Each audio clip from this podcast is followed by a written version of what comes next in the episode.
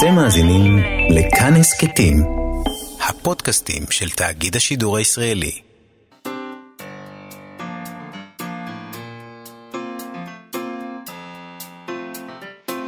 מה שכרוך עם יובל אביבי ומה יעשה לה. שלום, צהריים טובים, אנחנו מה שכרוך, מגזין הספרות היומי שלכם ב-104.9 ו-105.3 FM, או באתר, או באפליקציה של כאן, שאפשר למצוא בחנויות האפליקציות. איתנו באולפן מיכאל אולשוונג ורות דוד אמיר, שלום לכם, ושלום יובל אביבי. שלום מאיה סלע. איך תראה תל אביב של 2089, אם תהיה בכלל תל אביב? זה, זה שאלה שמעניינת אותי. אם תהיה תל אביב, אז איך היא תיראה? לפי הרב חיים נבון, אין יותר קשיים אנושיים תקניים. קשרים. קשרים, מה אמרתי? קשיים. קשיים יש, קשיים, קשיים יש יהיו, המון. עדיין. עדיין יהיו, יהיו המון קשיים, אבל לא יהיו קשרים אנושיים כמו שאנחנו מכירים אותם, אלא רק חוזים. חוזי זוגיות וחוזי הולדה וחוזי הורות. מסד המשפחה בכלל, מוסד המשפחה, נתפס כדבר דוחה ומוזר, וחלקים ממנו נתפסים אפילו, לא נתפסים, הם לא חוקיים בכלל. הוא פשוט לא חוקי, זה לא... הם לא חוקיים, אנשים שרוצים הכל. לגדל את הילדים שלהם, נתפסים כטרוריסטים. הם, זה הסוג החדש של טרוריסטים, אחרי כמה שנים אתה צריך אחרי להביא- עשר שנים אתה צריך להעביר להעביר את הילד שלך הלאה לחוזה. זוגי, לחוזה הורי כן. הבא. זה כל מה שעומד uh, בבסיס הספר הדיסטופי חופשי זה של הרב חיים נבון, שיצא עכשיו בידיעות ספרים. Uh, הוא נכנס לקטגוריה של ספרות שמרנית, uh, אבל לא מהכיוון המדיני, פוליטיקה מהסוג החברתי שלה. מה זה משפחה, לאן פוליטיקת הזהויות עתידה לקחת אותנו, מה המחיר שנשלם על זה. זה יש כל מיני מפלגות שמאוד מאוד עסוקות בזה עכשיו. Uh, כמובן מזה נגזר גם שם הספר, המרמז על כך. חופשי זה, זה ההתחלה של חופשי זה לגמרי לבד. החופש הזה שאנחנו רוצים, uh, הופך אותנו לבודדים, uh, כפי שאומר השיר, וגם uh, הרב חיים נבון בספר הזה. Uh, אז נדבר איתו על הספר הזה, ונדבר גם עם צייד הספרים שלנו, אילי גרין מחנות הספרים המשומשים מהאחים גרין, נדבר איתו על טלפתיה, בכלל על כל מיני um, ענייני על-טבעי. אה, בספרות, בכתיבה, לא בספרות, בכתיבה העברית אה, העתיקה יותר.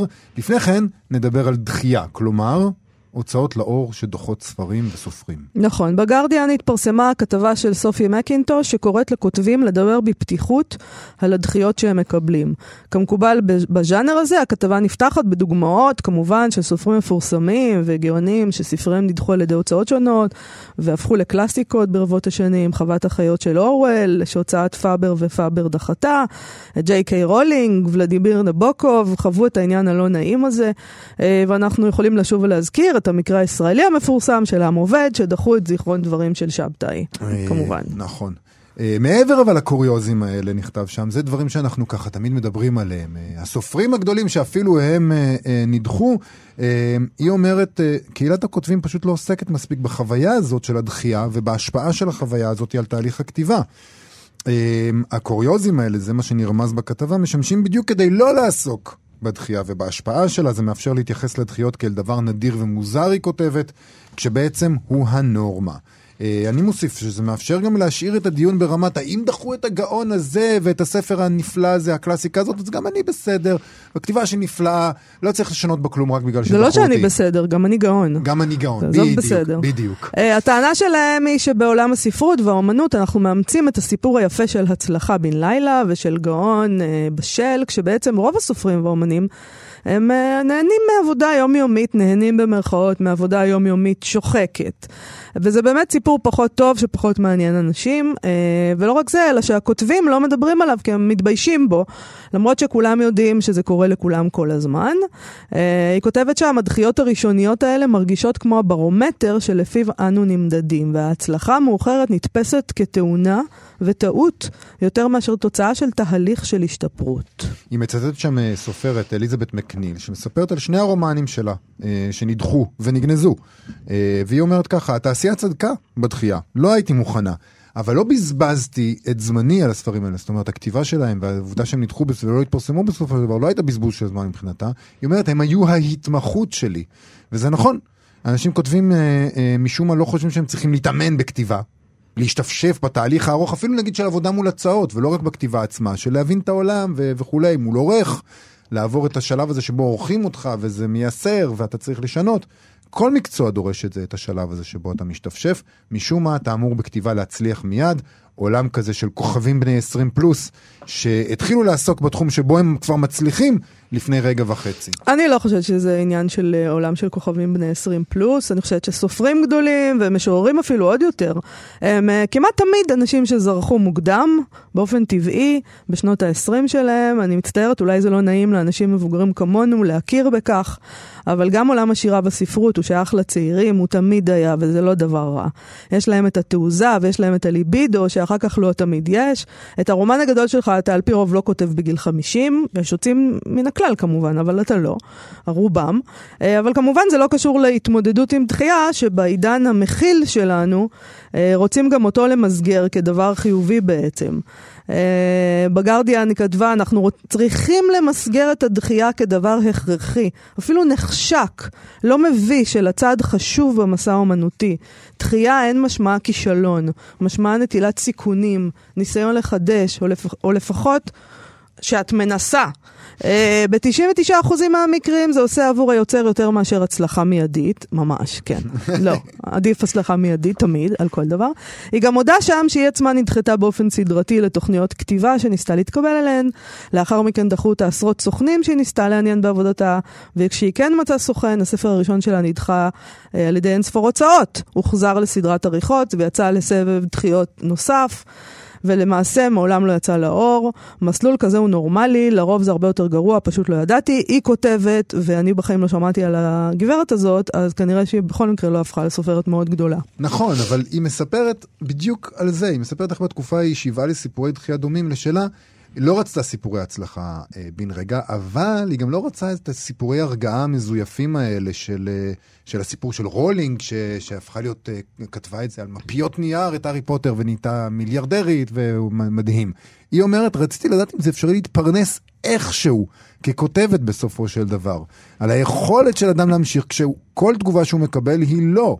זאת אומרת, היא אומרת, אני רק רציתי לדעת אם אפשר להיות סתם לא, כותבת. אי אפשר להיות סתם להיות- כותבת, לא. אי אפשר? פשוט לא. אי אפשר להתפרנס. לא, אי אפשר להתפרנס, אבל את יודעת, רוב הסופרים הם לא רולינג ולא זה. אין שום הם- בעיה, הם- אז הם- אה, הם לא יכולים להתפרנס מזה, תלכי ללמד. הנה, את למשל יכולה להקים קבוצה של, אה, קבוצת תמיכה לאנשים אה, בינוניים, ש- שנדחו כל הזמן. כל הזמן, ולהתפרנס מזה. אני לא יודע אם זה תיאור, המון ספרים בינוניים מתפרסמים, וזה בסדר, אי אפשר שכל זה יצירה? תהיה יצירת מופת. כי רצוי היה שכל יצירה תהיה יצירת מופת, ותאר לך עולם שבו כל הספרים הבינוניים לא, מת- לא מתפרסמים, ו- רק יצירות מופת. וכל יש הרבה הנגרים- פחות ספרים והכל נפלא. כל הרופאים הם אה, עילית אה, בתחומם, וכל הנגרים הם מושלמים, וכל שדרני הרדיו לא עושים טעויות, וכאילו הכל, כולם פשוט עושים את מה שהם עושים במקסימום, זה פשוט לא עובד ככה, אין...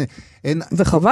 אבל כל דבר הוא איזה, איזה עקומה ככה, איזה, איך, אה, איזה, איזה פירמידה כזאת, שיש מי שעושה את המקצוע שלו יותר טוב מאחרים. אין, אין מקצוע בעולם שכולם בו יכולים לעשות אותו הכי טוב שזה. חייבים את הבסיס, את הרחב הזה של אנשים שעושים את זה בסדר. אה, גם ב, בכל מקרה, היא אומרת, הדחיות אה, הפכו אותי עמידה. אה, הן בדיוק מה שהייתי צריכה כדי לכתוב משהו טוב יותר. אה, והיא כותבת גם אם נדע שרוב מוחלט של האומנים נמצאים בדיוק בשלב הזה של הדחיות, אולי נהיה יותר סבלנים כלפי עצמנו. ככה היא חותמת. טוב, זה ס- אה, טקסט אה, אה, שאפשר, אה, אני מבין שהוא לא מוצא חן בעינייך. אבל uh, יש בו איזה נקודות חיוביות, אבל פשוט נראה לי שקשה מאוד ליישם את התיאוריה הזאת בפועל. אלה דברים שאפשר להגיד אחרי שכבר הצלחת ברמה מסוימת. זאת אומרת, הכתיבה הפכה להיות הג'וב שלך, כן פרסמו את הספר שלך, הצלחת ככה, הצלחת אחרת, לא משנה, אבל אתה כבר לא רק. מקבל דחיות. אז זה קל מאוד לעשות את זה משם. כשאתה נמצא בשלב הזה, שכל הזמן אומרים לך לא, קשה מאוד ליישם את זה בפועל, לדעתי. ויש גם כאלה שממשיכים להיכשל כל הזמן, ממשיכים להיכשל בהמשך, לא מגיעים למצב הזה שבו מישהו אומר להם סוף סוף כן. ומה אתה חושב עליהם? אולי הם צריכים להפסיק. הם יכול להיות שהם אה. צריכים להפסיק. אוקיי, אז אני אגיד כזה דבר, לא או כולם הם... שיוציאו בהוצאה עצמית פשוט. לא כל האנשים בעולם הם סופרים, למען האמת רוב האנשים הם לא סופרים, אה, גם אלה שמוציאים ספרים אגב. דחיות הם, לפ... הם, זה פשוט לפעמים הסימן שאתה לא במקצוע הנכון. אה, אין צורך לעשות קבוצת תמיכה, עוד פעם, בשביל להתפרנס אפשר, אבל אתה יודע, לא צריך קבוצת תמיכה לעניין הזה, לפעמים צריך פשוט להחליף את החלום, כי לא באמת כל אחד יכול. אתה, או, לפעמים אתה לא סופר, אתה נורא רוצה לכתוב, תכתוב פוסטים בפייסבוק, תייגע אותנו שם. אה, בסדר, אני עדיין אומר, צריך גם סופרים בינוניים כדי שנראה את אני לא הסופרים חושבת שצריך. הגאונים. יש סופרים בינוניים ולעד נצטרך להתמודד איתם, אבל אני לא חושבת שצריך אותם.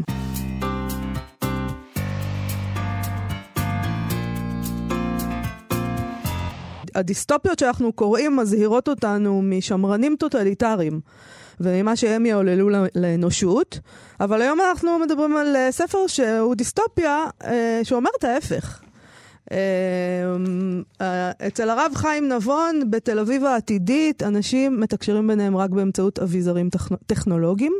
המדינה מתרוקנת מיושביה ומשלמת לאנשים כדי שיגורו בבניינים הריקים בתל אביב. אנשים פשוט לא... הסתבר שאנשים לא עושים ילדים. אה, זוגיות והורות זה משהו שנקבע בחוזה שמוארך או לא מוארך. הורים ביולוגיים לא מגדלים את ילדיהם, הם מחויבים אה, על פי החוק להעביר אותם אה, להורה חוזי אחר. אני מקווה שאני לא עושה פה ספוילרים. אוי ואבוי. גיבור הספר הוא אור, אני אנסה. אה, מידען, שזה בעצם הגרסה העתידית, העתידנית לעיתונאי. מידענים בספר הזה הם סוחרים במידע, יש להם מנויים על אה, מהדורות החדשות שלהם, נקרא לזה כך. והוא נקלע לפרשייה של טרור דיגיטלי, של ריאקציונרים. שחיים מחוץ לגריד, אני לא אגיד יותר, אני לא רוצה להרוס, אה, שהרב חיים נבון יגיד. אה, יש שם מחתרת. יש מחתרת. יש מחתרת? יש מחתרת, אני לא אגיד עליה כלום. כל זה קורה אה, בספר חופשי זה.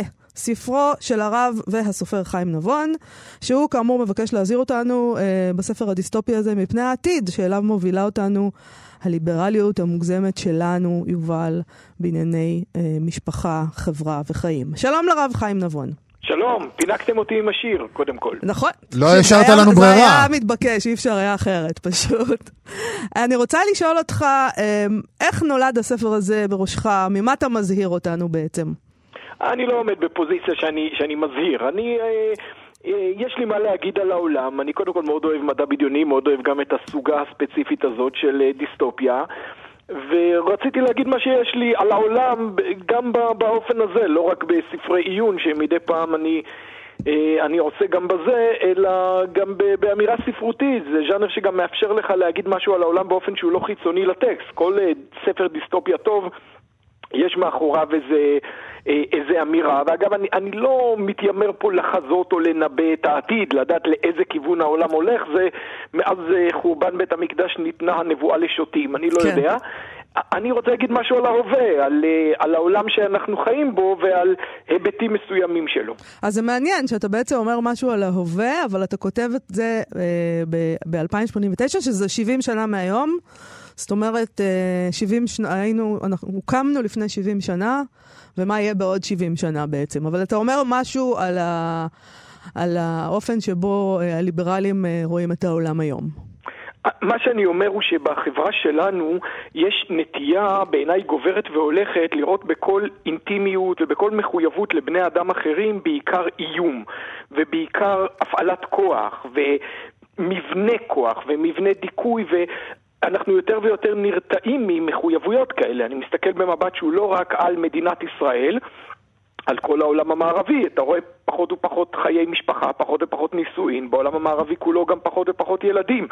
ומה שאני חושב שנכון שלהיות בקשר, ודאי בקשר מחייב עם בני אדם אחרים, זה יכול להיות מאיים ויש בזה משהו מסוכן, אבל החלופה היא, היא לא סבירה, אי אפשר לחיות ככה. יש בעולם שלנו יותר ויותר בדידות, ואנחנו משלמים על זה יותר ויותר מחיר, ומה שעשיתי בחופשי זה... להקצין את זה, להגיד בוא נלך עם זה עד הסוף. איך ייראה עולם שכולו מעוצב סביב ההיגיון הפנימי הזה? עולם שבו אנשים רואים בכל קשר עמוק, משמעותי ומחויב ביניהם איום שצריך להימנע ממנו. זה בעצם איזו דוגמה מוגזמת על ביקורת שאנחנו מכירים. על פוליטיקת הזהויות, על uh, פוסט-מודרניזם, אם להכליל את זה בגסות. כל. האנשים האלה שמאוד מאוד חשוב להם לקטלג את עצמם בצורה צרה יחסית, uh, זאת אומרת ליצור את הקבוצות הפנימיות האלה בתוך החברה. אה, נגיד אה, בארצות הברית, שחורים מאוד מבקשים זהות נפרדת, בישראל מזרחים מבקשים זהות נפרדת, להט"בים מבקשים זהות, אה, זהות נפרדת, ואז בסופו של דבר הביקורת על הדבר הזה, שאם אנחנו נקצין את הפוליטיקת הזהויות, בסופו של דבר אז הקהילה שאנחנו אבל אני חייבת מייצגת אותנו, לומר, תכיל רק יובל, אותנו.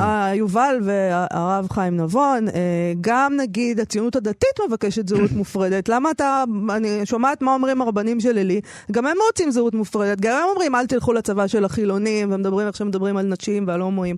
זה לא כאילו איזו המצאה של השמאל הליברלי. וואו, אני קודם כל אומר, אמ, אני חושב שיובל אפיין נכון וצריך להוסיף עוד נתון אחד לזה. אני לא מתנגד לזה שקהילות... יש להם זהות משל עצמם. אני לא הייתי לוקח כדוגמה דווקא את ההשמצות וקטעי המשפטים שמישהו חתך מתוך אה, דבריהם של רבני עלי. זה שקהילה יש לה זהות משלה, שיוצאי פולין אומרים יש לי איזושהי מורשת משלי, ויוצאי מרוקו או יוצאי אתיופיה אומרים יש לי מורשת משלי, זה לא דבר רע בעיניי, או בארצות הברית השחורים נגיד. כן. מה שבעייתי בעיניי באמת בפוליטיקת הזהויות, שהיא מבססת את צירי החלוקה שלה על כוח. כלומר, זה תמיד המדוכאים נגד המדכאים. זה לא בוא נחגוג את הזהות שלנו כקהילה שהיא גם יש לה מרקם יחסים עם, עם קהילות רחבות יותר, אלא תמיד במאבק אה, מול מישהו שדיכא אותנו. אף פעם לא הגדרת קהילה פוזיטיבית, ולכן גם בתוך כל קהילה מדוכאת יש תמיד תתי קהילות שטוענים שמדכאים אותם. השחורים שבאו לארצות הברית יותר מוקדם טוענים כנגד השחורים שבאו לארצות הברית יותר מאוחר, אתם לא חלק מאותה קהילה, אתם אלה שמדכאים אותנו וכן הלאה. אבל האם אנחנו יכולים לטעון נגד אה, אנשים שמדברים על דיכוי כשמדכאים אותם? מה זאת אומרת? זאת אומרת, נגיד ש... נגיד, בוא ניקח את האתיופים בארץ. אה, האופן שבו נגיד המשטרה מתייחסת אליהם, אז אנחנו יכולים לטעון נגדם עכשיו, למה אתם לא פוזיטיביים? הספר שלי הוא לא עוסק לא באתיופים לא, לא, ולא אני יודעת, בפוליטיקת אני- זהויות. אבל- מה שאני אומר הוא שהמסד של החברה שלנו הוא לא יחסי כוח. נגיד מתחים בין עדות שיש בישראל, בו צריך לזכור שהרקע לכל זה הוא אהבה. הוא יהודים שבאו מכל קצוות תבל כי הם רצו להיות ביחד. ויש מתחים אחרי זה נכון, אבל הם לא מה שמגדיר אותנו. אבל וזה רגע, נכון בוא נחזיר את זה, משפחה. נחזיר את באמת. לספר שלך. אתה חושב באמת ש... אמ, ה- איך שליברלים, או איך שהחברה שלנו היום בכללותה, למה להגיד... אה, החברה החילונית. החברה כולה היא מגזימה באופן שבו המשפחה אה, הופכת להיות אה, אה, מסד של כוח, אה, קשרים של כוח? מתוארת כמסד של כוח. ואני לא אומר פה החברה החילונית או החברה הליברלית, ליברלים זה מילה מורכבת, אני, אני לא מתנער בעצמי מהיבטים ליברליים חיוביים. מה שאני, אני, אני חלק מהחברה הזאת. אני חושב שבתרבות שלנו ובחברה שלנו אנחנו יותר ויותר מדגישים היבטים שליליים גם בחיי משפחה. כתבתי בגוגל אבא, ורציתי לבדוק איזה אפשרויות חיפוש, חיפוש הוא מציע לי. אוקיי. אז היה אבא אנס, אבא מכה, אבא בכלא. זה מה שיש לנו להגיד קודם כל על, על המילה הזאת, על אבא? אולי אבות לא צריכים לאנוס אה, ולהכות ולהיכנס לכלא. אולי, אתה לא בטוח, אולי. תשמע, בגדול אתה הספר ש... חושב שזו התופעה הרווחת בין אבות? לא, אבל אה, תראה, הרב חיים נבון, לזה? יכול להיות שאם הכל בסדר לא צריך לעשות חיפוש בגוגל. אנשים שמחפשים בגוגל, אולי הם, מדמיינת לעצמי איזה ילדים במצוקה שאומרים לעצמם, רגע, מה אני אעשה עכשיו עם האבא הפסיכופת הזה שמתעלל בי, הם מסכנים, עושים גוגל לבדוק לאן, כן, הם- את מה הם יכולים חושבת שזה לעשות. הסיטואציה? ברור, אני לא אה, לא. יודעת, אני חושבת על גוגל, אז אני אומרת לעצמי, למה אתה רואה גוגל את זה? נותן את התוצאות האלה לפי מספר החיפושים הגדול והנפוץ שאנשים זה עושים. נכון, זה רק אומר מה אנשים מחפשים. תרבותית, ערכית, מה נמצא בכותרות? על מה אנחנו שומעים בחדשות? על משפחה שיש בה אה, את, ה, את המקרה הנדיר, החריג של, של התעללות ושל פגיעה, או על הרוב הגדול שאני חושב כל אחד מאיתנו מכיר. משפחות שהן מקום שהוא קודם כל חם ותומך ואוהב. משפחה רוצה- עם מקום של תמיכה ושותפות הרבה לפני שהיא איום. אני רוצה לשאול אותך, בגדול אתה אומר את הדבר הזה גם על המשפחה, אבל אתה אומר את זה גם על הלאום. אתה מספר למשל, בלי לעשות יותר מדי ספוילרים, על זה וואי, שאנחנו... כבר עשיתם ספוילרים כן, סליחה, עד כאן, סליחה, אבל סליחה. בוא נמשיך עם זה. בסדר. אה, אתה מדבר על איזה מצב המלחמה שבו אנחנו נמצאים, ממש בשניות אלה, אה, לא מסתיים ב-2089, הוא פשוט הופך להיות איזה משהו קצת אחר. שהוא יגדיר את זה במקום כן. שאנחנו נהרוס. במקום שאנחנו נעשה, אתה. איך, איך בדיוק מתנהלת המלחמה, בלי לעשות ספוילרים? נכון, אני, אני, מה שאני אומר הוא שכנראה היצר של בני אדם להילחם אה, קיים גם כשיצר הזהות שלהם מתמוסס, והמלחמה נעשית באמצעות שכירי חרב וב, ובאופנים אחרים, היא לא נעשית לא יותר קלה ולא יותר נעימה, היא רק, אה, אה, אנשים כבר לא מוכנים להתייצב לקרב כאשר יש צורך למען, למען מולדתם. בסופו של דבר אנחנו נאבקים למען הדברים שאנחנו שייכים להם ושהם שייכים לנו אתה ושחשובים לנו. אומר, שכחנו את המשפחה הקטנה הגרעינית, ושכחנו את המשפחה הלאומית, את, הד... את הבית הגרעיני הקטן, ואת הבית הלאומי.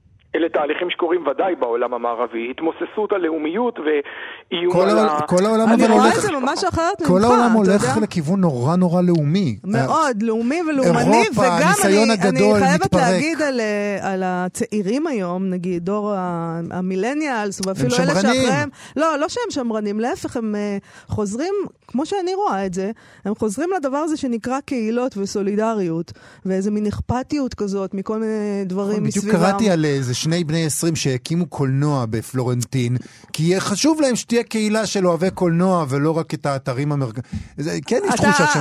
מה. שאני אומר, תראו, המהלך המרכזי, גם בעולם האקדמי, מי שער ורגיש למה שקורה במדעי החברה, הוא, הוא מהלך של אה, התמוססות והתפרקות, של פוליטיקת זהויות, של תיאוריה קווירית, של אה, תיאוריה פוסט-קולוניאליסטית, כל תיאוריה שמציגה את המסגרות שלנו, את המבנה החברתי שלנו כאיום כוחני שצריך לפרק. מה שנכון, ואני חושב שאתם מזהים היטב, שאנחנו רואים בחברה גם המון תגובות נגד.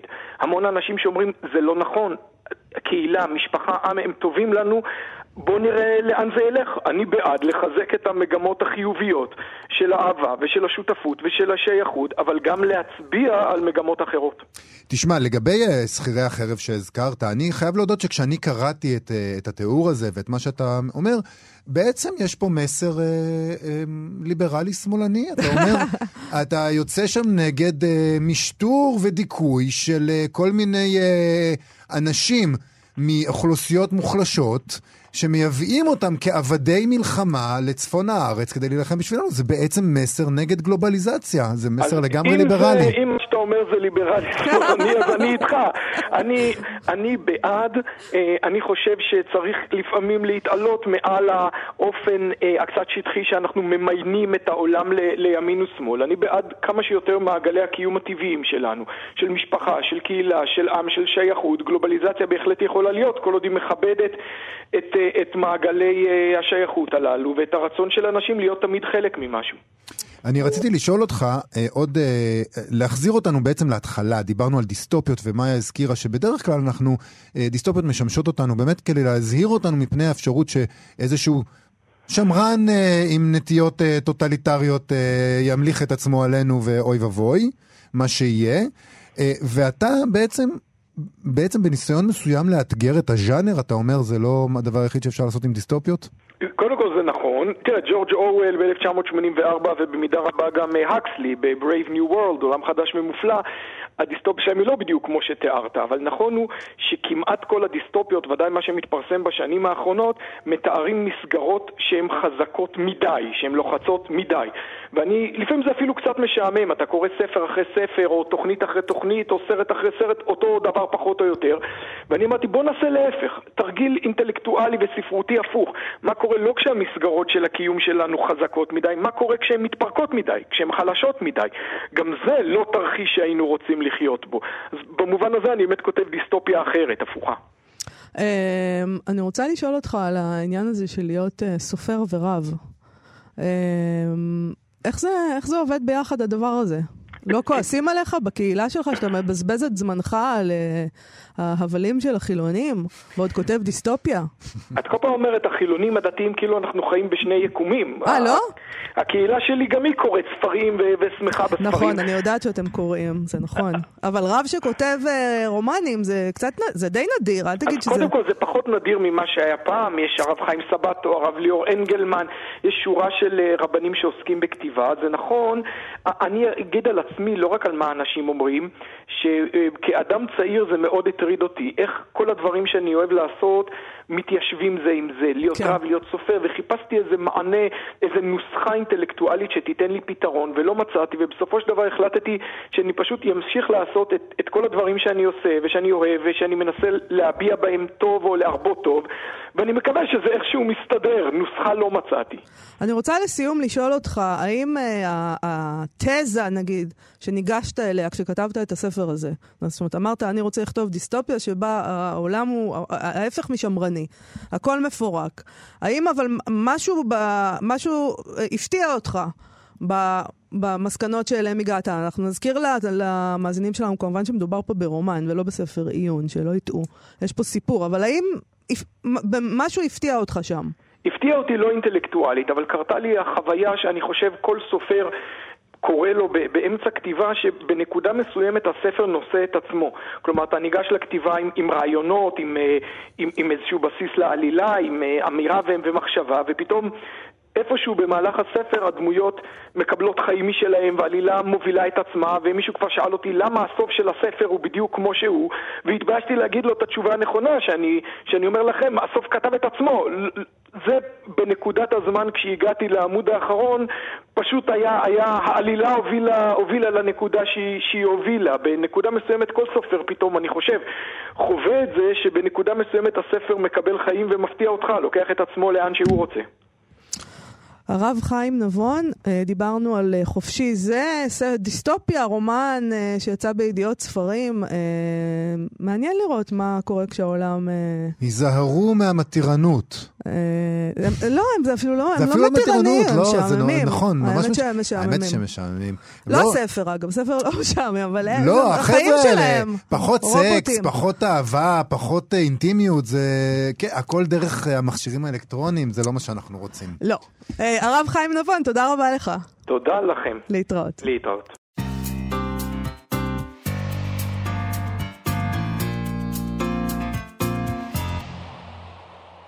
אה, עוד דבר שמתברר, ואני אומר את זה בתדהמה, אה, שיש לא מעט אנשים, חלקם ממש אינטליגנטים, שמאמינים באמונה שלמה בטלפתיה. אה, שאפשר לתקשר עם אדם אחר בכוח המחשבה, אה, וזה לא רעיון חדש, זה רעיון ותיק, ולצד הספרים שלנו יש מה להגיד על זה גם. שלום אילי גרין, מחנות הספרים המשומשים האחים גרין. ידעתי שתגידי שלום עכשיו.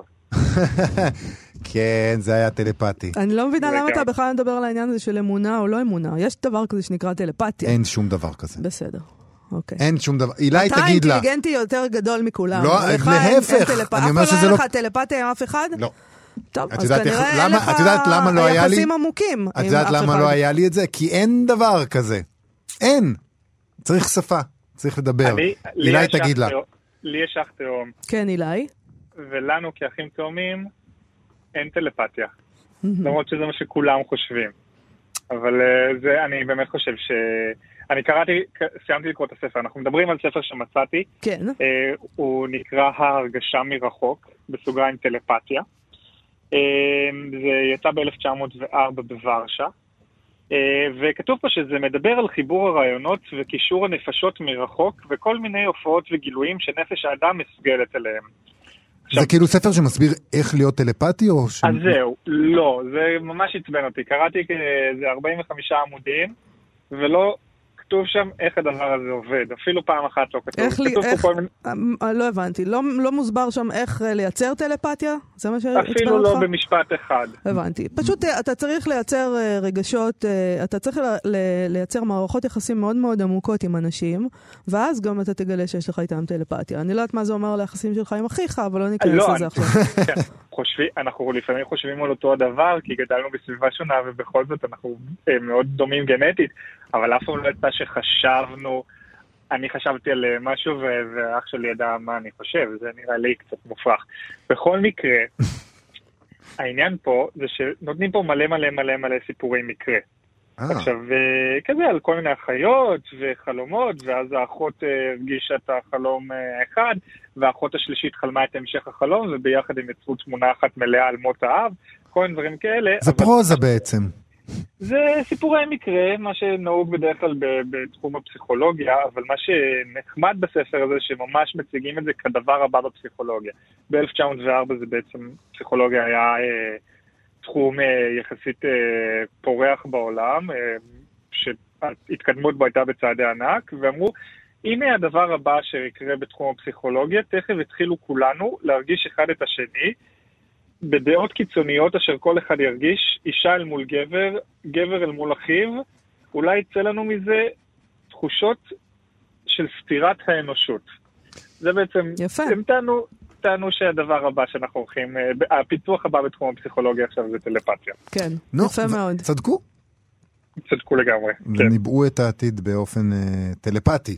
אה, תגיד, אה, כן. זה, זה חלק מאיזה ז'אנר אה, אה, רחב יותר של אה, ספרי אה, מיסטיקה כאלה בעברית באותה תקופה, שמנסים. מוקדם מאוד, לא, זה מוקדם מאוד מאוד מאוד, ספר מאוד נדיר. מי מאוד, כתב אה, את הספר הזה?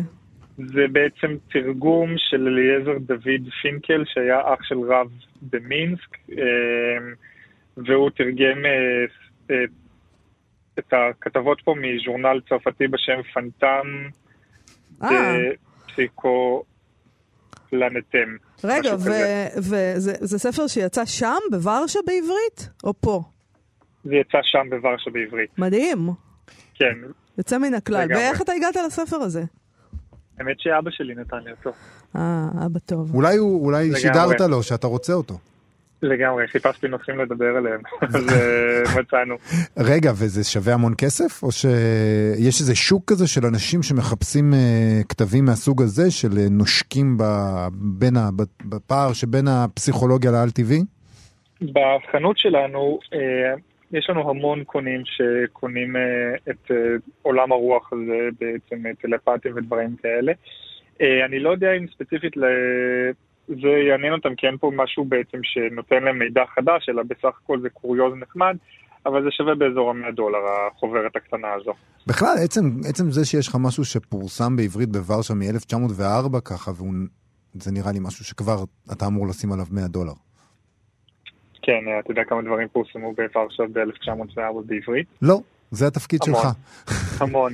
תגיד, אני חייב לשאול אותך שאלה, אה, שאלה אחרת לגמרי.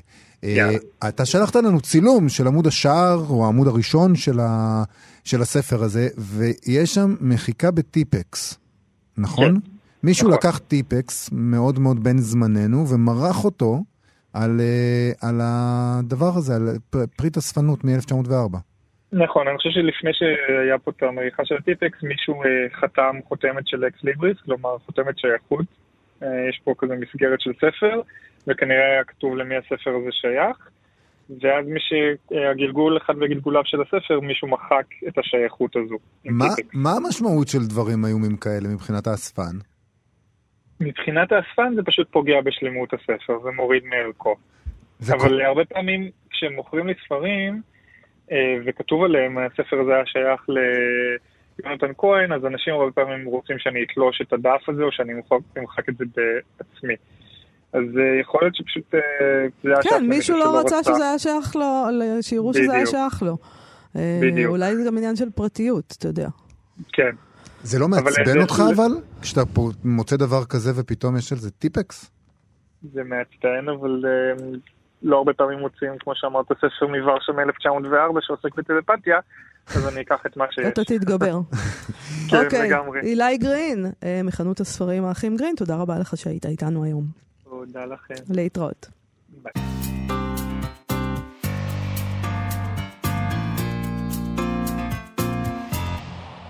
ואנחנו עוברים לפינת הסטטוס היומי שלנו, נכון? אה, נתייחס עכשיו בעצם דרך הפינה הזאת למאמר שהתפרסם במוסף הארץ בסוף השבוע. אה, שיתפו אותו לא מעט אה, אנשים. הכותרת של המאמר הזה הייתה, הארי פוטר הוא הספר המשפיע ביותר של ימינו, הוא גם המסוכן ביותר. זהו. נגמרה התחרות אה, שלא ידענו שאנחנו מקיימים, של הספר המסוכן ביותר. מצאנו את זה. את המאמר הזה כתב איתמר בן עמי, בגדול הכותב... איתמר בן אבי? עמי. אה, אה, נביא. חבל. אה. חבל שלא קוראים לו איתמר בן אבי. כן, קוראים לו איתמר בן עמי. אנחנו מדברים היום רק על נבואה, נכון? רק על נבואות. טלפתיה, נבואה ועוד נבואה. נכון. אה, טלפתיה, אבל זה רק לאנשים לא אינטליגנטים כמוני. לא אמרתי. אתה אמרת את זה. לא, אמרתי אנשים מאוד. אינטליגנטים מאמינים ב... יש לנו פה בדיוק את מה שאמרתי. אנחנו שמענו- את לשון הסגי נאור שלך, חס. וחלילה, חס אוקיי. וחלילה. אנשים סופר אינטליגנטים שאני מכיר מאמינים בטלפתיה. אה, זה בדיוק מה שאמרתי. אז אוקיי, איתמר בן אבי, איתמר בן עמי. בן כן. עמי, אה, הוא רוצה, אה, ציטוט, למקם את הארי פוטר בנוף התרבותי והפוליטי של שני העשורים האחרונים. הוא עושה את זה לרגל חגיגות ה-20 לסדרת הספרים הפופולרית הזאת. הוא טוען שסד... סדרה, זה ציטוט שלו גם כן. סדרת הארי פוטר היא ספרות דורית. באופן ספציפי יותר, ספרות של דור ה-Y. כלומר, ילידי שנות ה-80 וה-90 של המאה הקודמת, דור שלם שהפסיק לקרוא ואימץ את פייסבוק קרא בכל זאת את הארי פוטר. טענה כבר מקוממת ולא מדויקת בעיניי. או שהוא מהרבה הפסיק סיבות. לקרוא או שהוא לא הפסיק לקרוא. א', הדור הזה לא הפסיק לקרוא. לא, אני אומרת, או שהוא הפסיק או שהוא לא הפסיק. אתה לא יכול להגיד שהוא הפסיק לקרוא, אבל הוא קרא את הארי פוטר. והארי כנראה- פוטר זה תופעה חוצת דורות. נכון. הוציאו אה, את הספר הזה עם כריכות שונות, כי אנשים לא התפדחו לקרוא ספר נוער ברכבת התחתית. זה מגיל 8 עד 80, כמו שאומרים על המשחקים. זה פשוט חוצה... 99. 99, סליחה. למה אתה זה- למה מונע אני- מאנשים בני 85 לשחק? צודקת, אני ממש ממש מתנצל. בקיצור, גם הטענה הזאת היא שהדור הדור לא הפסיק לקרוא, ואם הפסקנו לקרוא אז כולנו הפסקנו לקרוא, רק לא, לא רק דור ה-Y, אבל בסדר. זה עוד אה, מילא. כותב המאמר לא עוצר שם, הוא מתקדם לעבר הטענה שהארי פוטר מציג, מציג את המאבק בין הטוב לרע באופן שטוח ורדוד. הוא מבוסס הספר על עולם זעיר בורגני מנומנם. שבו היכולות לעשייה, הקסמים במקרה הזה, לא משמשות למהפכה אמיתית, אלא רק למירוק מצפון. בעצם זה, הספר הזה מאשר מודל שבו הפעיל, המסעיר, המחושף, בעצם נדחה על ידי הצעירים הקפיטליסטים והאנטי-פוליטיים, ומאפשר להם להגיד פחות או יותר, אנחנו טובים, בצ... במאבק הזה בין הטוב לרע המוחלטים האלה, אנחנו ללא ספק טובים, ותמיד היינו, הרי נולדנו טובים. אז לא צריך לעשות שום דבר בשביל אה, להמשיך, אה, בשביל שזה ימשיך, והוא מזהיר בסוף הורים.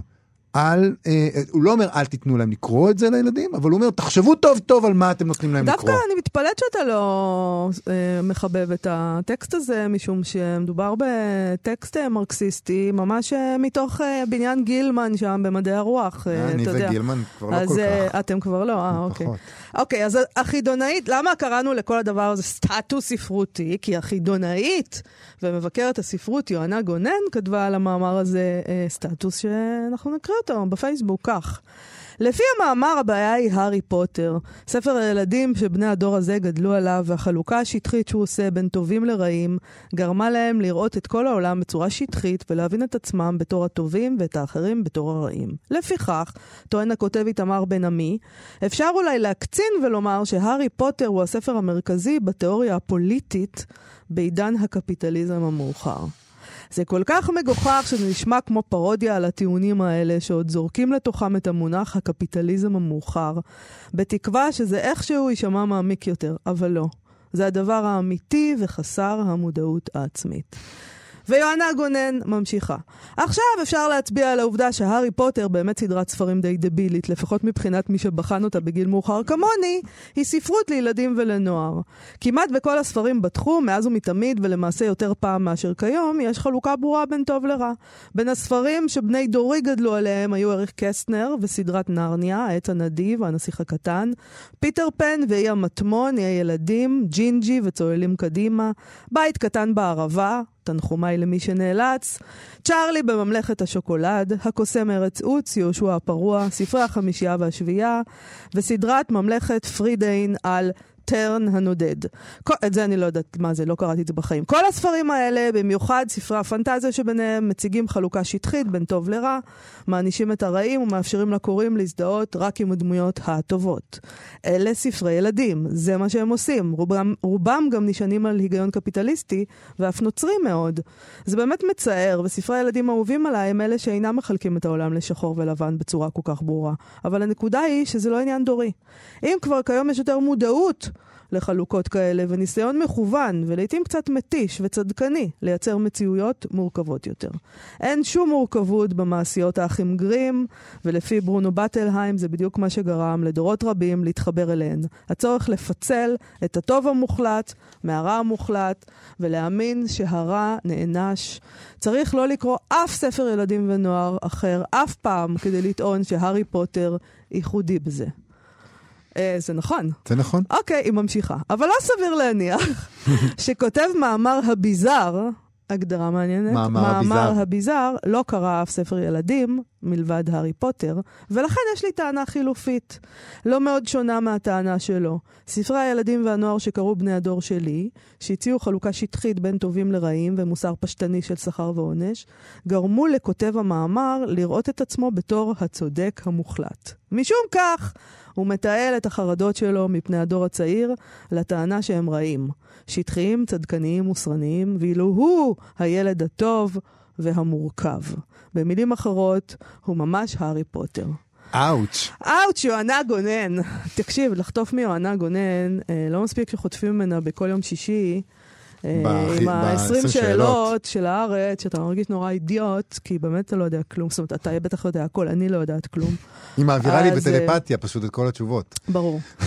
אה, כן, אתה יכול להמשיך לגחך על זה, זה, זה רק מראה כמה אתה בן אדם לא עמוק ושטחי, אני- בלי קשרים עמוקים עם אנשים מסביבך. טלפתיה זה דבר שריר וקיים. אני רוצה להגיד שזה ממש יפה המהלך שהיא עושה, כי אחד הדברים ההרסניים אולי שאפשר לעשות למישהו שכותב מאמר אה, בצורה כל כך נחרצת ואומר לה את, את הדברים, זה ככה וזה לא אחרת וכולי וכולי, זה להגיד לו, כן, וגם אתה בדיוק בדיוק מה שתיארת, וזה מה שהיא עושה. הוא...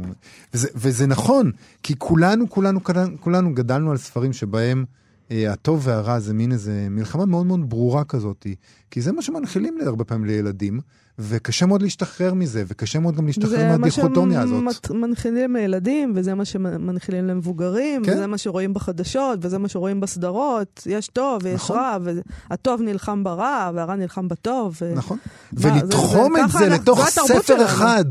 שהוא כביכול עשה את זה, והוא הנזק, והוא אבל זה די. סקסי לעשות מצד שני. זאת כותרת נהדרת, ובמוסף הארץ אוהבים כותרות נהדרות, והכותרת, הארי פוטר המסוכן לילדים.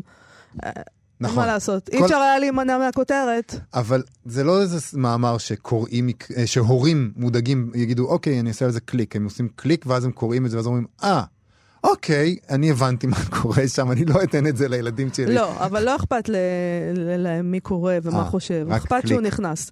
כן, אז בוא נסיים אה, להיום עם אה, העיסוק המוגזם בעיתון הארץ.